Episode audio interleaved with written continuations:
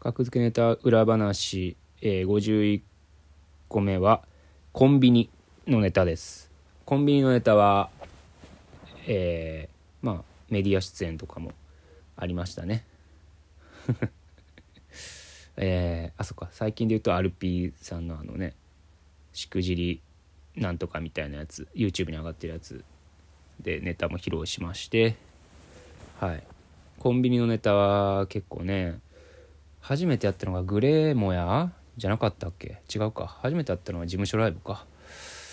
うんグレーモヤでもね、うん、お客さんも袖も大爆笑。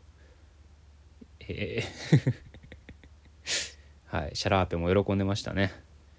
うんコンビニのネタ。あれはねなんで誰もやってへんねんっていう。なんで誰もやってなかったんって思いますよねあれ見たら。うん、誰もが思ってることやのになんで誰もやってなかったんっていうところをやるのが額付けっていうのがね証明されたんかなって思いますよね。そういうのをどんどん見つけていきたいですねこれからも。誰もができるのにだって思ってることやからね。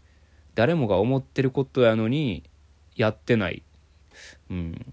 でこれ YouTube にも事務所ライブの動画上がってるんですけど事務所ライブのやつはねあのまだマイルドですね。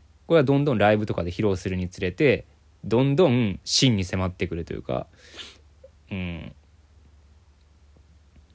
いろんないろんな舞台で見たいですよねあのネタ。